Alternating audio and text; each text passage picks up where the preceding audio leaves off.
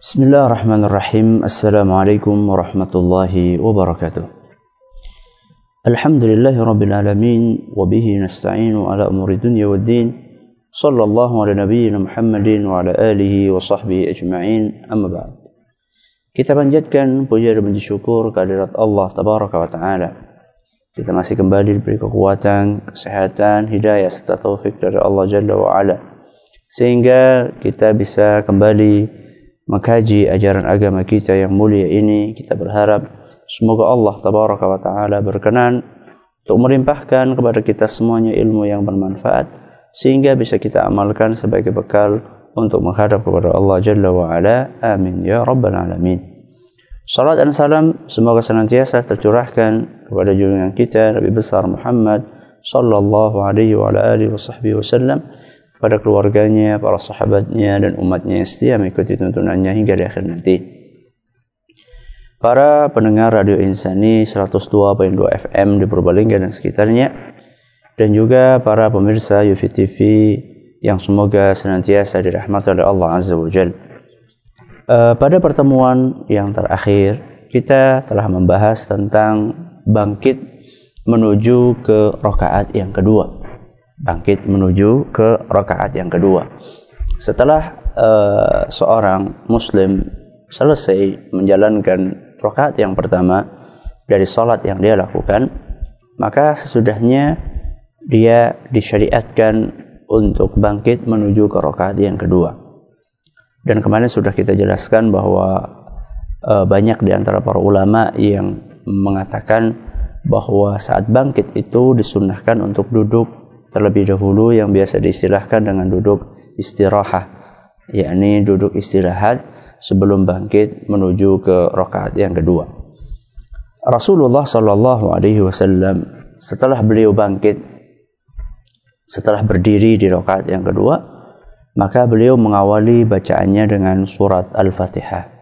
Mengawali bacaannya dengan surat Al-Fatihah sebagaimana disebutkan dalam hadis Abu Hurairah radhiyallahu anhu كان رسول الله صلى الله عليه وسلم إذا نهض في الركعة الثانية افتتح القراءة بالحمد لله رب العالمين ولم يسكت adalah Rasulullah Sallallahu Alaihi Wasallam saat beliau bangkit di rakaat yang kedua maka beliau membuka bacaannya dengan Alhamdulillahi Rabbil Alamin dan tidak diam hadis riwayat Muslim jadi dari hadis ini kita bisa memahami bahwa surat Al-Fatihah itu dibaca di dalam rakaat yang kedua sebagaimana dibaca di rakaat yang pertama.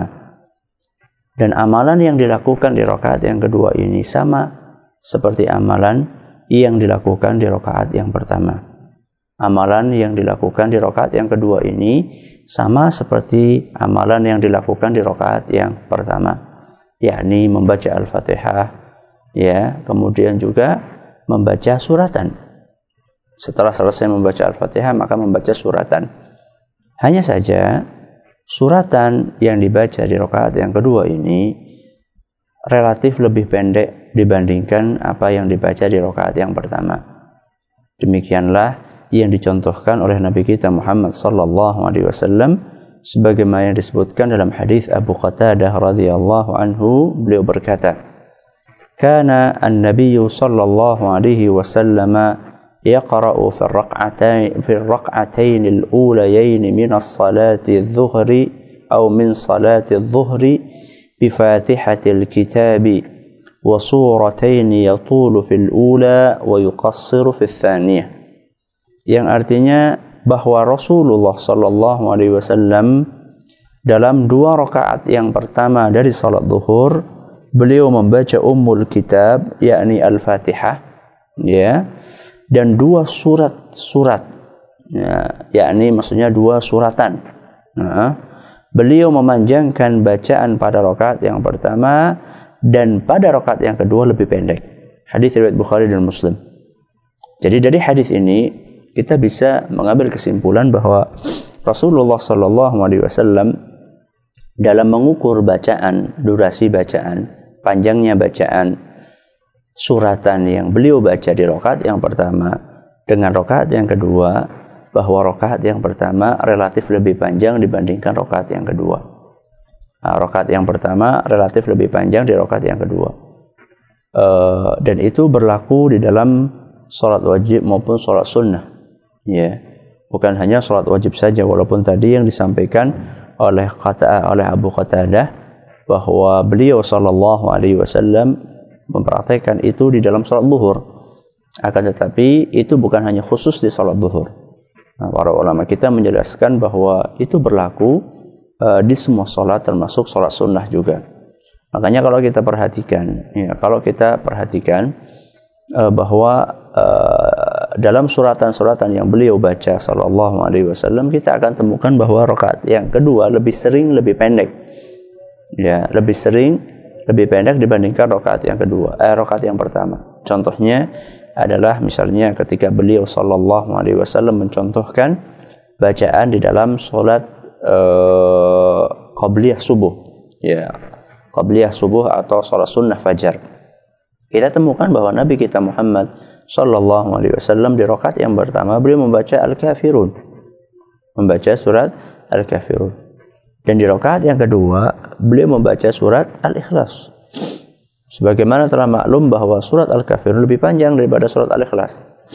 Dan surat Al-Ikhlas lebih pendek dibandingkan surat Al-Kafirun. Ini satu contoh. Ya, ini satu contoh. Dan masih ada beberapa contoh yang lainnya. Mungkin ada yang bertanya, Ustaz, bukankah Nabi Wasallam uh, di dalam sholat Jumat beliau rakaat pertama membaca surat Sabihis, rakaat yang kedua beliau membaca surat Al-Ghasyiyah, Sedangkan Al-Ghasyiyah lebih panjang daripada surat Sabihis. Ya. Para ulama kita mengatakan bahwa Nabi SAW ada saat itu beliau uh, memperhatikan urutan, ya, memperhatikan urutan uh, surat di dalam Al-Quran. Ya.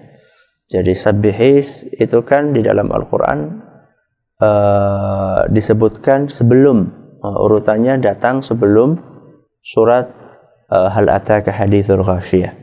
Ya, surat Al-A'la kalau kita perhatikan Al-A'la baru Al-Ghasyiyah. Ya, Al-A'la baru Al-Ghasyiyah. Dan Nabi wasallam memperhatikan hal tersebut bahwa didahulukan uh, Al-A'la baru Al-Ghasyiyah walaupun ya, walaupun Al-Ghasyiyah ini lebih panjang dibandingkan eh maaf walaupun ya betul walaupun Al-Ghasyiyah lebih panjang dibandingkan surat Al-A'la. Ya, ini uh, pengecualian. Ya ini di antara pengecualiannya. Walaupun sebenarnya uh, masalah panjang atau pendek kemudian sesuai dengan urutan yang ada di dalam mushaf Al-Quran itu sebenarnya hukumnya adalah sunnah.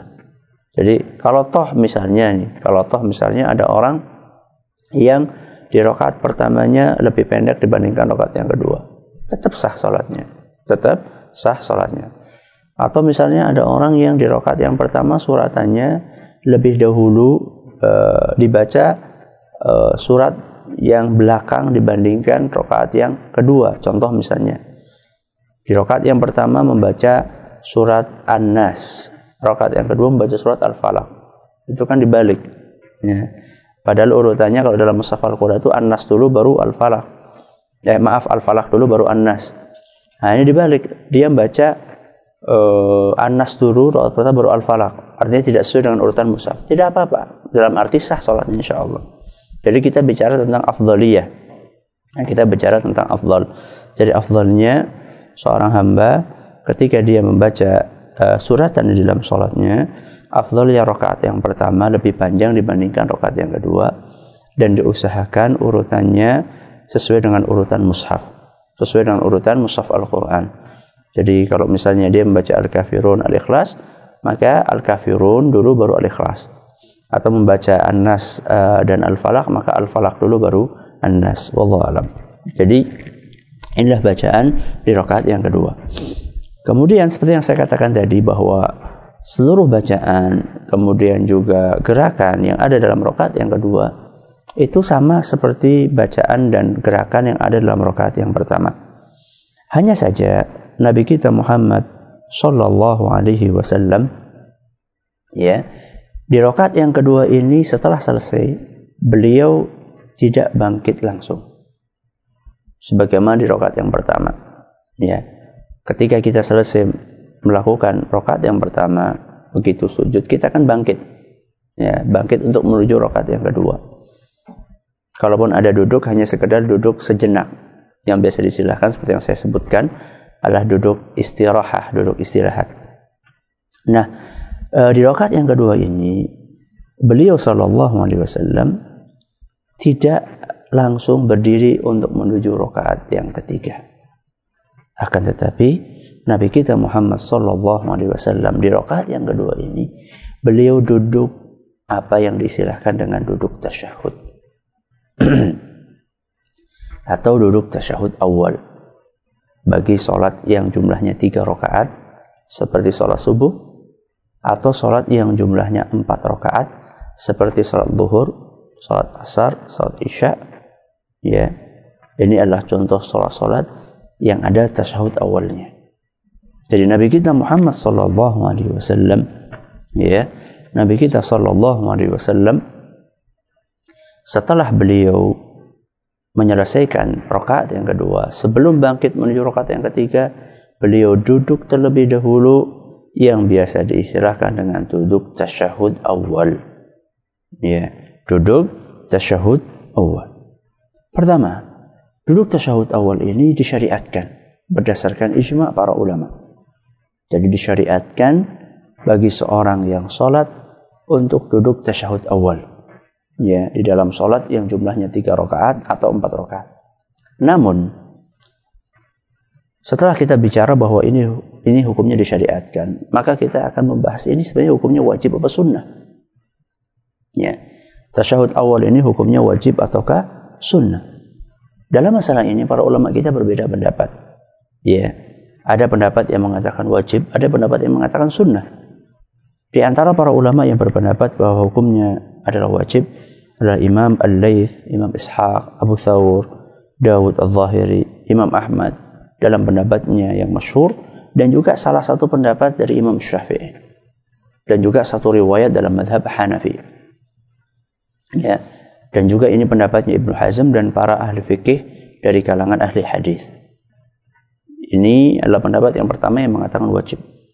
Ya, pendapat yang kedua mengatakan bahwa hukumnya sunnah. Ya, dan inilah pendapat yang dianut oleh Imam Malik, Imam Syafi'i dan juga yang lainnya. Jadi tasyahud awal ini ada berbeda pendapat antara para ulama. Ada yang mengatakan hukumnya wajib, ada yang mengatakan hukumnya sunnah. Wallahu alam bisawab.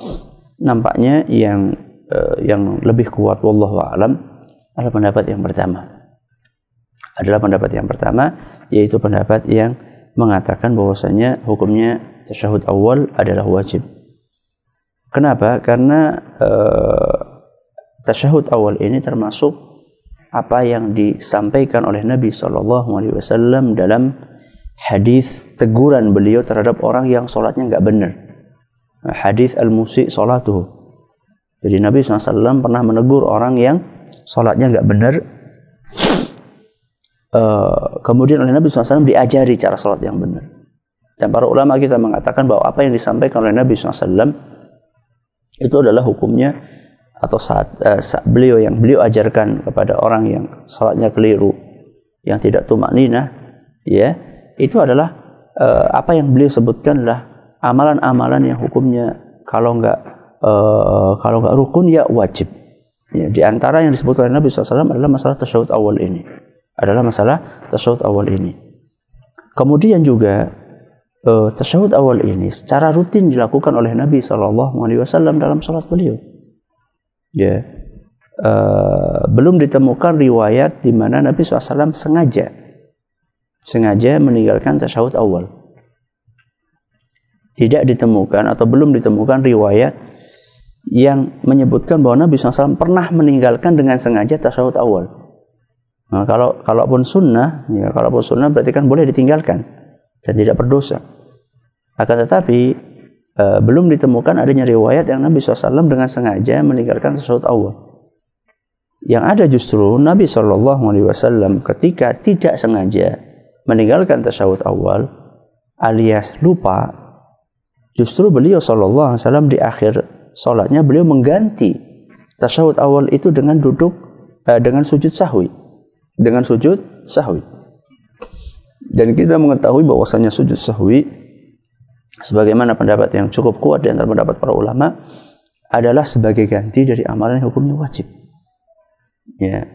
Dari suatu amalan yang hukumnya wajib. Adapun amalan yang sunnah menurut banyak ulama kalau terlupakan tidak perlu diganti dengan sujud sahwi. Jadi ketika Nabi SAW terlupa tasyahud awal, kemudian beliau ganti di akhirnya dengan sujud sahwi, itu memberikan isyarat bahwa tasyahud awal itu hukumnya sunnah. Makanya ketika ditinggalkan, walaupun dalam keadaan lupa, perlu diganti dengan sujud sahwi. Sebagaimana disebutkan dalam sebuah hadis yang diriwayatkan oleh Abdullah ibnu Buhainah radhiyallahu anhu, anna Nabi sallallahu alaihi wasallam shalla bihim adh-dhuhra faqama fi ar-rak'atayn al-ulayayn lam yajlis. Pada suatu hari Nabi sallallahu alaihi wasallam mengimami kami salat zuhur. Mengimami kami salat zuhur. Setelah beliau Shallallahu Alaihi Wasallam menyelesaikan dua rakaat yang pertama, beliau langsung berdiri dan tidak duduk tasyahud. Jadi suatu hari pernah Nabi kita Muhammad Shallallahu Alaihi Wasallam mengimami para sahabatnya sholat duhur. Setelah beliau Shallallahu Alaihi Wasallam selesai dua rakaat, beliau Shallallahu Alaihi Wasallam nggak duduk langsung bangkit. Baik. فقام الناس معه حتى إذا قضى الصلاة وانتظر الناس تسليمه كبر وهو جالس Maka ketika Nabi SAW berdiri, para sahabat pun ikut berdiri. Ya, para sahabat pun ikut berdiri. Para sahabat mengikuti apa yang dilakukan oleh Nabi SAW. Nah, setelah Nabi SAW selesai sholat, maksudnya setelah Nabi SAW selesai membaca tasyahud akhir, ya, dan orang-orang jamaah yang di belakangnya sedang nunggu salam, ya Nabi SAW akan salam, kabbara wa huwa jalis. Ketika Nabi SAW ditunggu untuk mengucapkan salam, ternyata beliau bukannya salam, justru beliau bertakbir. Ya. Beliau bertakbir, dalam keadaan beliau duduk, fasajada sajadataini qabla an yusallima thumma salam. Bukannya Nabi SAW saat itu langsung salam, akan tetapi Nabi SAW takbir dulu, baru kemudian beliau sujud dua roka, dua kali, ya, baru kemudian salam. Sujud apa ini? Sujud sahwi. Hadis riwayat Bukhari dan Muslim. Sujud sahwi. Jadi Nabi SAW dalam hadis yang tadi saya bawakan, hadis riwayat Bukhari Muslim, dari seorang sahabat yang bernama Abdullah ibnu Buhayna, bahwa Nabi SAW setelah beliau ya terlupa untuk tidak duduk tasyahud awal di akhir salat. Sebelum beliau salam beliau duduk, sujud dulu dua kali. Dan ini yang biasa disilahkan dengan sujud sahwi. Ya jadi Nabi SAW mengganti tasyahud awalnya yang terlupa dengan sujud sahwi. Dan sujud sahwi menurut banyak ulama adalah merupakan sujud yang disyariatkan untuk mengganti amalan atau bacaan sholat yang hukumnya wajib. Adapun yang sunnah, menurut banyak ulama tidak perlu diganti dengan tasyahud eh, dengan sujud sahwi. Adapun yang rukun maka tidak boleh diganti dengan sujud sahwi. Ya. Jadi kalau misalnya ada orang lupa takbiratul ihram, ya ini nggak bisa diganti dengan sujud sahwi. Sholatnya batal. Karena itulah rukun so. Nah, jadi ini yang dilakukan oleh Nabi Shallallahu Alaihi Wasallam di dalam tasyahud awal. Di dalam tasyahud awal dan hukumnya adalah wajib menurut sebagian ulama. Dan wallahu alam nampaknya itu pendapat yang lebih kuat. Nampaknya itu pendapat yang lebih kuat. Wallahu alam bisawab. Lantas bagaimana duduknya Nabi Shallallahu Alaihi Wasallam? Cara duduk beliau di tasyahud awal. Di dalam banyak hadis, ya, di dalam banyak hadis di antaranya adalah hadis Wa'il Ibn Hujur yang diriwayatkan oleh Imam An-Nasai dan sanatnya dinilai sahih oleh Syekh Al-Albani bahwa Nabi Shallallahu alaihi wasallam di dalam duduk tasyahud awal duduk yang beliau lakukan adalah duduk iftirash. Duduk iftirash. Dan ini sudah kita jelaskan bahwa duduk iftirash adalah seorang duduk di atas kaki kirinya. Jadi seorang kaki kirinya dijulurkan, kemudian dia duduki kaki kirinya tersebut. Lalu kaki kanannya dia keluarkan, kemudian dia tegakkan telapak tangan, telapak kakinya. Ini duduk iftirash. Sebagaimana disebutkan oleh seperti yang saya katakan tadi dalam hadis Wa'il bin Hujur, beliau berkata ataitu Rasulullah sallallahu alaihi wasallam yarfa'u yadayhi idza iftataha as-salata hatta yuhadhi mankibayhi wa idza arada an yarka' Aku pernah datang atau mendatangi Rasul SAW dan saat itu beliau sedang sholat. Ya, beliau membuka sholatnya takbiratul ihram dengan mengangkat kedua tangannya sejajar dengan kedua pundaknya. Begitu pula itu yang beliau lakukan manakala beliau akan ruku, yakni mengangkat tangan sejajar dengan pundak dan ini pernah kita bahas bahwa Nabi SAW uh, dalam takbiratul ihram dan juga dalam takbir menuju kepada ruku beliau SAW eh, ada dua riwayat. Yang satu mengatakan sejajar dengan pundak yang satu mengatakan sejajar dengan uh, telinga. Yang dua-duanya sama-sama sahih ya wa idza jalasa fi rak'ataini ajja'al yusra wa nasaba al kata Wa'il bin Hujur dan Nabi SAW Ya, dan Nabi Wasallam manakala beliau duduk setiap dua rakaat eh, atau duduk di rakaat yang kedua, manakala Nabi SAW duduk di rakaat yang kedua, beliau membaringkan kaki kiri beliau dan menegakkan kaki kanan. Maksudnya kaki kirinya dijulurkan, kemudian diduduki, ya dan menegakkan telapak kaki kanan. Inilah bentuk dari duduk iftirash. Inilah bentuk dari duduk iftirash ya dan ini pula yang dilakukan oleh Nabi SAW di dalam tasawuf awal rakaat yang ketiga dan yang keempat da, uh, maaf tasawuf awal dalam solat yang jumlahnya tiga atau empat sebagaimana diceritakan oleh seorang sahabat yang bernama Abu Humaid radhiyallahu anhu dalam sebuah hadis yang diriwayatkan oleh Imam Bukhari beliau mengatakan ana kuntu ahfadzukum li salati Rasulillah sallallahu alaihi wasallam kata Abu Humaid aku alhamdulillah uh, paling hafal cara salat Nabi sallallahu alaihi wasallam. Beliau berkata, "Fa idza jalasa fi rak'ataini jalasa ala rijlihi al-yusra wa nasaba al-yumna." Ya, bahwasanya Nabi sallallahu alaihi wasallam kalau duduk di rakaat yang kedua seperti yang tadi sudah disampaikan bahwa beliau sallallahu alaihi wasallam menjulurkan kaki kirinya untuk diduduki, kemudian beliau wasallam menegakkan telapak kaki kanannya. Ya. Wa idza jalasa fi rak'atil akhirati qaddama rijlahu al-yusra wa nasaba uh, rijlahu uh, wa nasaba uh, wa qa'ada ala maq'adatihi. Bahwasanya Nabi sallallahu alaihi wasallam seandainya beliau duduk di rakaat yang terakhir maka beliau mengedepankan kaki kiri beliau ya maksudnya diselipkan kaki kirinya lalu ditegakkan kaki kanannya dan beliau duduk maaf di atas pantat beliau. Hadis riwayat Bukhari. Ini duduk duduk tawarruk. Jadi Nabi SAW di rakaat yang keempat dan yang ketiga uh, beliau uh, duduk tasyahud akhirnya dengan cara tawarruk. Adapun di tasyahud awalnya beliau dengan cara iftirash. Ini yang dicontohkan oleh Nabi kita Muhammad Sallallahu Alaihi Wasallam mengenai teknis duduk di tasyahud awal intinya bahwa Nabi kita Sallallahu Alaihi Wasallam mencontohkan ya di dalam tasawuf awal beliau mencontohkan untuk duduk secara iftirash. Ini yang dapat kami sampaikan pada pertemuan kali ini dan insya Allah pada pertemuan yang akan datang kita akan membahas mengenai uh, posisi tangan ketika duduk tasyahud, uh, bagaimana posisi tangannya kiri dan kanan, kemudian apakah jarinya diacungkan saja atau diacungkan sambil digerak-gerakkan kemudian apa bacaan yang dibaca dalam tasawuf awal, apakah juga kita membaca salawat kepada Rasul SAW, dan apakah dibaca sampai selesai, ini insya Allah akan kita bahas pada pertemuan yang akan datang. Wallahu a'lam bishawab. Semoga apa yang kami sampaikan bermanfaat. Silahkan kalau ada beberapa pertanyaan yang sudah masuk. Ya, terima kasih Ustaz atas uh, penjelasan di kesempatan hari ini. Uh, dan di kesempatan ini sudah ada beberapa pertanyaan yang uh, sudah masuk di redaksi Radio Insani. Yang pertama kami bacakan Ustadz, datangnya dari Umu Ati di Grecol yang bertanya, Assalamualaikum Ustadz. Waalaikumsalam. Ketika bangun dari duduk iftiros atau berdiri ketika baca takbir dengan diangkat seperti ketika awal sholat sampai telapak tangan sejajar dengan teli uh, daun telinga. Dan ini juga apakah berlaku dari setiap gerakan kita bangun Ustadz? Oh, Angkat tangan maksudnya ya? Iya.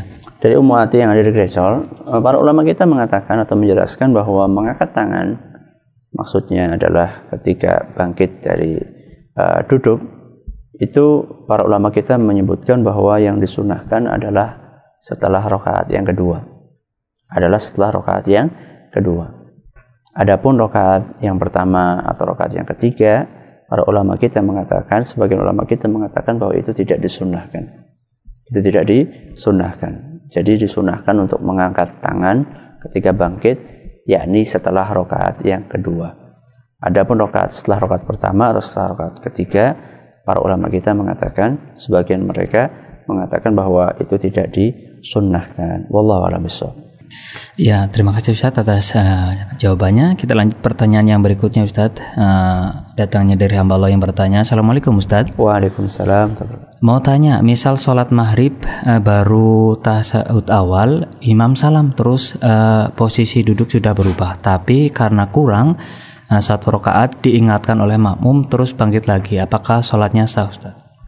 Selama dia bangkit, ya selama dia bangkit, imamnya selama imamnya bangkit kemudian uh, menambah satu rakaat lagi, insya Allah sah. Insya Allah sah. Ya, cuman nanti di akhirnya dianjurkan untuk uh, di, disyariatkan atau dianjurkan untuk uh, apa uh, sujud sahwi, ya, untuk sujud sahwi. Wallahu a'lam Yeah. Uh, baik Ustaz, uh, kita lanjut pertanyaan yang berikutnya Ustaz. Ini datangnya dari hamba Allah juga yang bertanya. Bismillah, Assalamualaikum Ustaz. Waalaikumsalam. Ini pertanyaan yang sering sekali ditanyakan. Assalamualaikum. Afan Ustaz.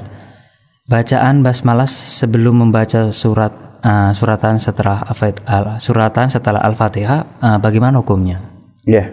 Membaca basmalah dianjurkan ya.